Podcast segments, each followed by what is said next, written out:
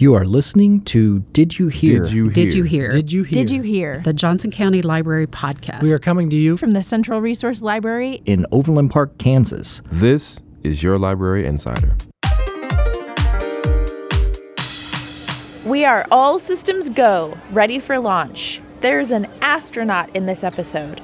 Host Dave Carson and Youth Services librarian Diana Spencer interview astronaut Mike Massimino. Don't miss your chance to meet the astronaut on August 1st. You might have heard that there is an interview with an astronaut in this episode of Did You Hear? Well, you heard right, and we won't keep you from that interview for very long. Just a couple things right off the top. If this is the first time that you've ever listened to the podcast, thank you so much for checking us out. Please consider subscribing and telling your friends if you like it. Those of you that are returning listeners, welcome back. So, who is astronaut Mike Massimino, and just which astronaut is he? Well, he has flown on two different missions, and both were to help repair the Hubble telescope. On those two missions, he did four different spacewalks to make critical repairs to the uh, telescope. Now, Mike is the senior space advisor to the Intrepid Sea, Air, and Space Museum. He's a professor of mechanical engineering at Columbia University. His book, Spaceman An Astronaut's Unlikely Journey to Unlock the Secrets of the Universe, made him a New York Times best-selling author. He's a recurring character on the TV show The Big Bang Theory. He's the very first person to ever tweet from space. And on top of all of these things, turns out he's a really good interview. Here he is. Well, hi, Mike. Uh, this is Dave Carson, and with me today is Diana Spencer. Hi, Mike. Hi, D- Diane. Yeah, Diana Spencer. Hi, Diana. So I'm on the web content team, and Diana is a uh, youth services librarian, and we're Okay. really excited to talk to you today. So, uh, just a real quick personal connection. My my dad served on the Intrepid, and one of the last trainings that they did was to recover the Gemini capsule. In fact, I'm at the Intrepid Museum right now, speaking to you from my desk on the ship where your dad served. So that's pretty cool. But I'm an advisor for space programs here at the Intrepid Museum. And yes, right out my window, I'm on the uh, the, the side of the ship where there is a a mock-up of the Gemini capsule that they recovered. It was Gemini One with uh, John Young and and Gus Grissom on board that spaceship, and they recovered that ship. That, that spaceship on the ship here at the Intrepid, and that's where I'm speaking to you right now from. Wow, that that's amazing. Well, let's uh, jump right into the questions then, shall we? Um, you've done countless interviews. What is the question that you wish someone would ask uh, that no one ever has? Yeah, that's a good question. I, you know, I, I, what I find is kind of interesting, David, is that uh, I've been asked, as you said, I've been done a lot, a lot of interviews, interviews, and I've been asked almost uh, so many things. But every once in a while, somebody comes up with something that's uh, a little bit different or a little unusual. Um, I, I tend to the ones I seem to enjoy are more on the lines of you know the, the personal ones actually of of you know achieving goals or um, how to you know di- different things on on on on personal on personal struggles maybe of of dealing with uh, failure or or or not or disappointment things like that is is so much a part of uh, I think of, of, of anyone's life and and those people who have achieved a goal that they're striving for it, it, it, people sometimes see it as being easy and it, it's not necessarily. You know, there's there's always everyone has had failure. Any every successful person has had failure and disappointment. It's but the reason they're successful is how they deal with it. And sometimes I, I like I like when I get those those questions, those types of questions. I don't as far as what no one's asking, I don't I don't know. I'm happy to, to answer anything anybody wants to know. So uh, yeah, you can ask me anything you want. Okay, great. All right, well, along those lines, I just want to say that I found your book to be not only impelling, but also very perspicacious. I loved your quote about um, this is ridiculous, this sucks, I'm cold, I'm tired, I'm miserable, um, why am I doing this? And then how you knew that that was the point of the exercise and that's what made it a total success. And so I really want to say that I just enjoyed that um, as well. Um, so if if you could choose anyone to join you in space, who would you pick for your crew and why? Well, you know, the, the right answer to that is your family. You know, you'd want to bring my kids and my family and all that. That's what that's what I think would be fun to, to have with you. And, and uh, that's what you miss. You miss some of your friends, some of your friends at home, some of your family members. Um, but I think um, I think I was very happy to go with who I had uh, with, with, me. Uh, in uh, particularly my second space flight, we uh, we trained together for a very long time and really cared about each other. And some of my greatest friendships were were made that way. So I think. Um, I think one of the best things about space travel are the people you get to go with and the friendships you develop. And but yeah, I would have been I would have been ha- really happy if I could have brought my family with me. That's wonderful, and I'm sure your uh, crew almost starts to feel like family after so long. Yeah, it really it's very interesting. Uh, it, to me, it was like a it's kind of like a hybrid between family and friendship that you have with a crew member, and as a uh, as your as a result, uh, some of the strongest bonds I have are with my former crewmates. Um, it's it really is. I, I think it makes it, it makes uh, uh, it, it, it's the most fun about flying in space is the people you get to go with. So um, I was very happy with the with the people I got to go with, and uh, you don't always get to choose exactly who's going to be on the crew, but I was very happy with the way it turned out. That's awesome. Well, so Mike, what was the hardest thing for you to adjust to once you were in space for the first time? Um, just moving around because you're floating every place and uh, everything's floating. You're floating. All of your things are floating, and you never really experienced anything like that before. And and and, uh, and no, no one has when you first get there. It's the first time, and it, you just kind of feel out of sorts. You know, being able to to do all these things that seem to be so crazy because everything's floating every place and you're bouncing all over the place and you're losing things and things are floating away from you and so it just seems sort of frustrating but um, but while you get used to that do uh, the the efforts to replicate and prepare you for that experience of what you're going to encounter in space here on the ground does it come close at all? The, um, you get trained to do your job really well. Uh, the, the training for spacewalking, for example, we we practice that underwater and we're kind of float we're floating underwater when we do that so we get that. But, but in the cabin when you're inside the spaceship and you're moving around you get a little bit of training. Maybe we have a zero gravity airplane that we can do parabolas with and go up and down. And as you're going down you're floating in the airplane kind of in free fall and it's similar to weightlessness but um, but as far as like keeping track of your things over a long period of time and learning how to translate around the spaceship, that that takes a little getting used to. All right. Well, um, in your book, you talk about watching the right stuff on repeat. Um, what are some other books or movies that inspired you? Um, well, the, the Right Stuff's my favorite movie and book. Um, I also liked uh, the Apollo 13 movie. And I'm sorry, did you ask me books or movies? You wanted books. We want both. okay, okay. Apollo 13, the movie and the book uh, by my friend Jeff Kluger and Jim Lovell is a great book. Um, I also like uh, uh, Steve Ambrose's books, you know, Band of Brothers. Sure. I really like those books uh, as well. So those are those are some of my favorites. All right. Um, could you also talk about what you do with any downtime while you're in space? Um, we imagine that there might be time to read a new book or two.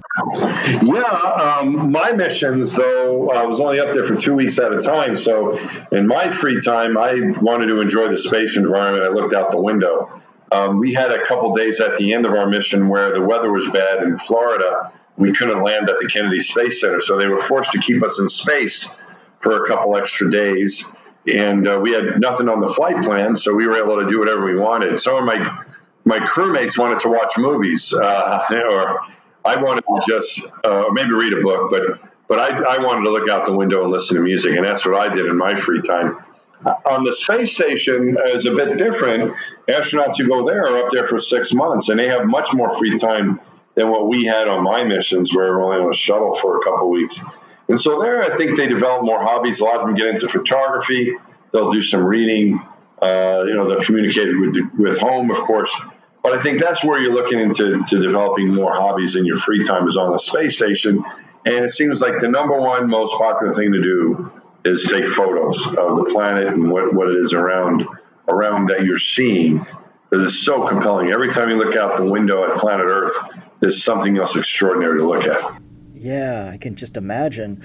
D- do you feel like every form of transportation that you are the type of person that really enjoys looking out the window and, and taking in what you're seeing? Yeah, I do. I think, and I think my space experience has made me appreciate more of that. But yeah, I do like looking out the window of an airplane or a car or wherever I'm traveling or looking at things. Um, it's always, it's really interesting. I think looking at, I especially enjoy when flying, looking out the window. It can be beautiful during a sunset or even in a cloud. It's just really interesting flying over different parts of the country, over different parts of the world. Um, and you can you learn a lot from a different perspective. And being up in the air in an airplane, even I yeah, I really enjoy looking out the out the window of an airplane or a car when I'm driving around. Uh, you mentioned you were listening to music. So, what were you listening to when you're taking in this incredible view of the Earth? Um, different things. Uh, uh, some music goes really well with what you're looking outside, looking at, and um, I liked uh, listening to Radiohead and to Sting.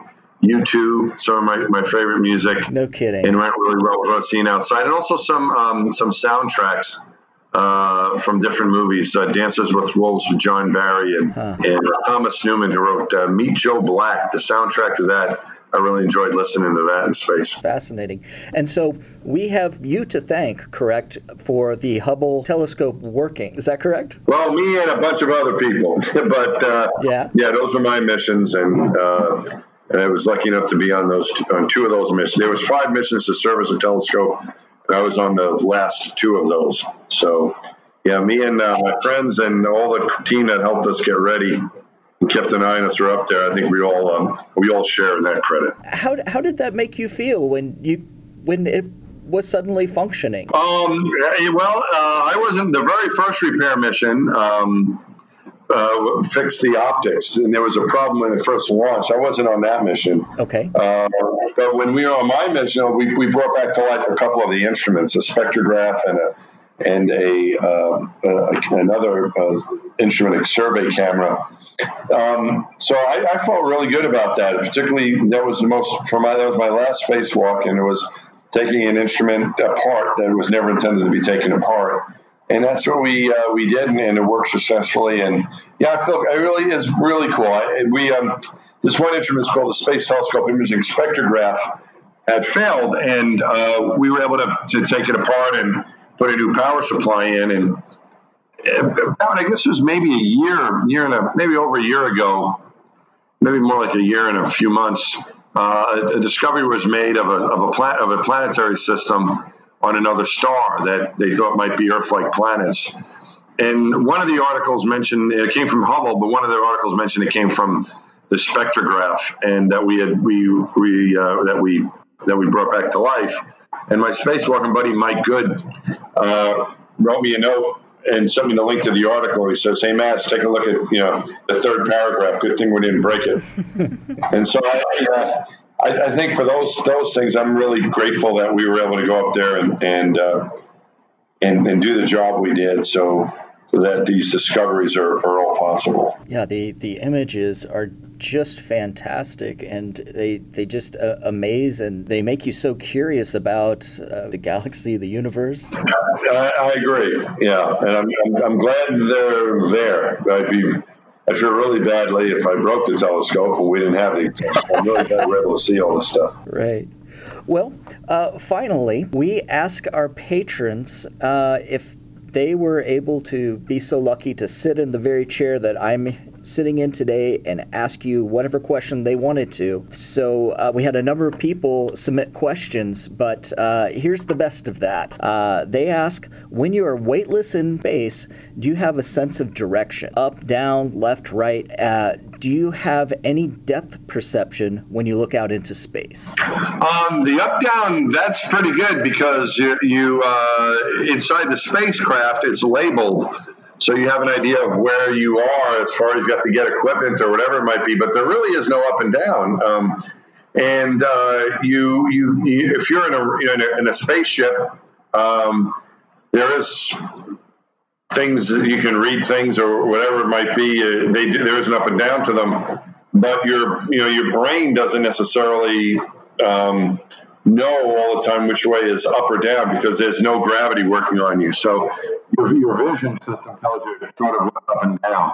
Um, when you're out, in, but when you're when in general, you can get very used to being being on the ceiling or or having a conversation while standing on the ceiling after a while. But at first, it's a little bit strange. So, particularly whatever whatever room you're in right now, say that was a spaceship, and then you launch up into space, and now you're floating in there.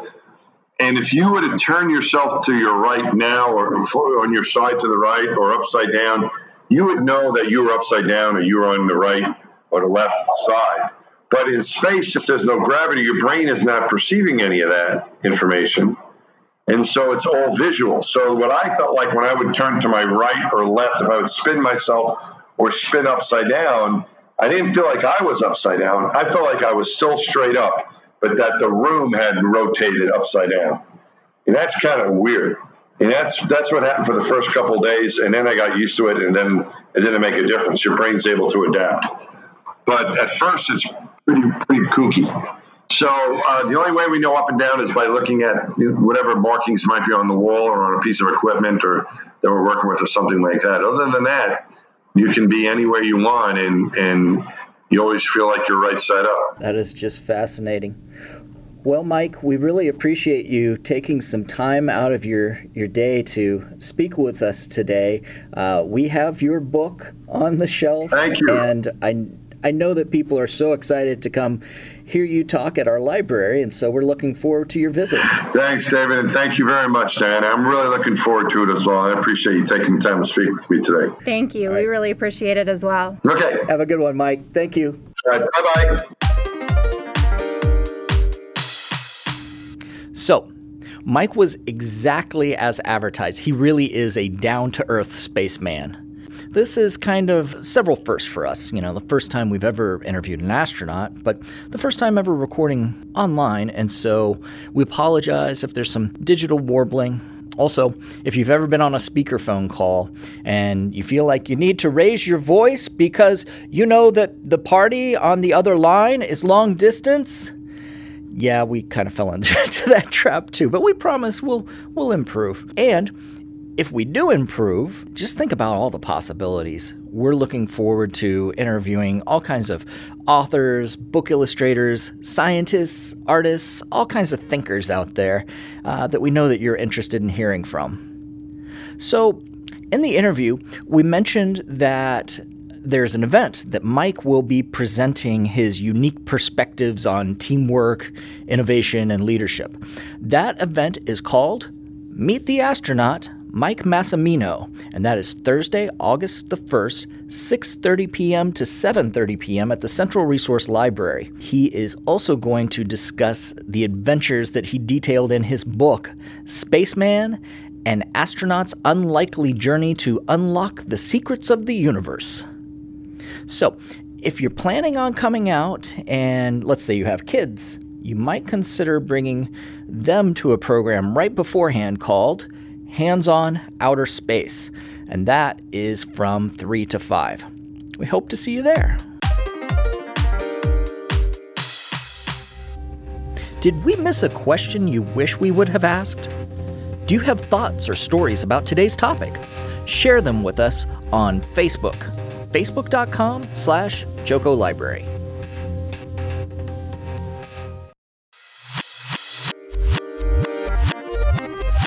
And now, our writer's quote of the day. Thomas Mayu from the Central Resource Library, Makerspace Facilitator. This quote is from Zero History by William Gibson. When you want to know how things really work, study them when they are coming apart.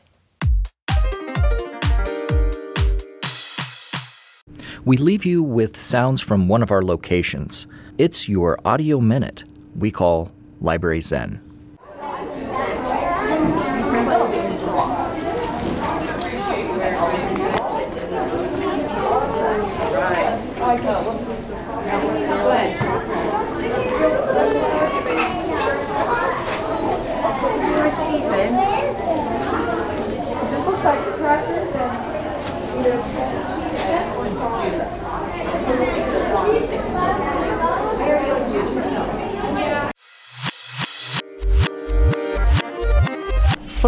Episodes of Did You Hear, go to the Johnson County Library website, jocolibrary.org slash did you hear.